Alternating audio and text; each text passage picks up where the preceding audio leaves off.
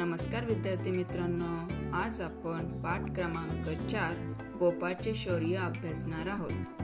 या पाठाच्या लेखिका आहेत लक्ष्मी कमल गेडाम मोहदी येथील माध्यमिक शाळेचे शिक्षक विद्यार्थी कर्नागड येथे सहलीला गेले होते. संपूर्ण दिवस आनंदात गेला आणि परतताना घाटाच्या खालच्या बाजूने आग लागलेली दिसताच गोपाळ क्षणाचाही विचार न करता ती आग विझवण्यासाठी धडपड करू लागला. हळूहळू तेथील सर्व गोपाळच्या मदतीला धावले आणि आग विझविण्यात यशस्वी झाले. माणसं असो की प्राणी गोपाने निरपेक्ष भावनेने जीवाची पर्वा न करता हे धाडस केले. त्याच्या धैर्याला व शौर्याला तोड व जोड नव्हते.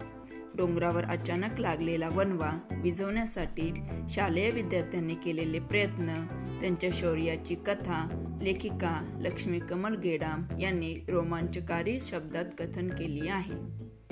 या पाठाचे व्हिडिओज तुम्ही बघा. त्याचा व्यवस्थित अभ्यास करा आणि त्याची टेस्टसुद्धा सॉल्व करा. All the best. Thank you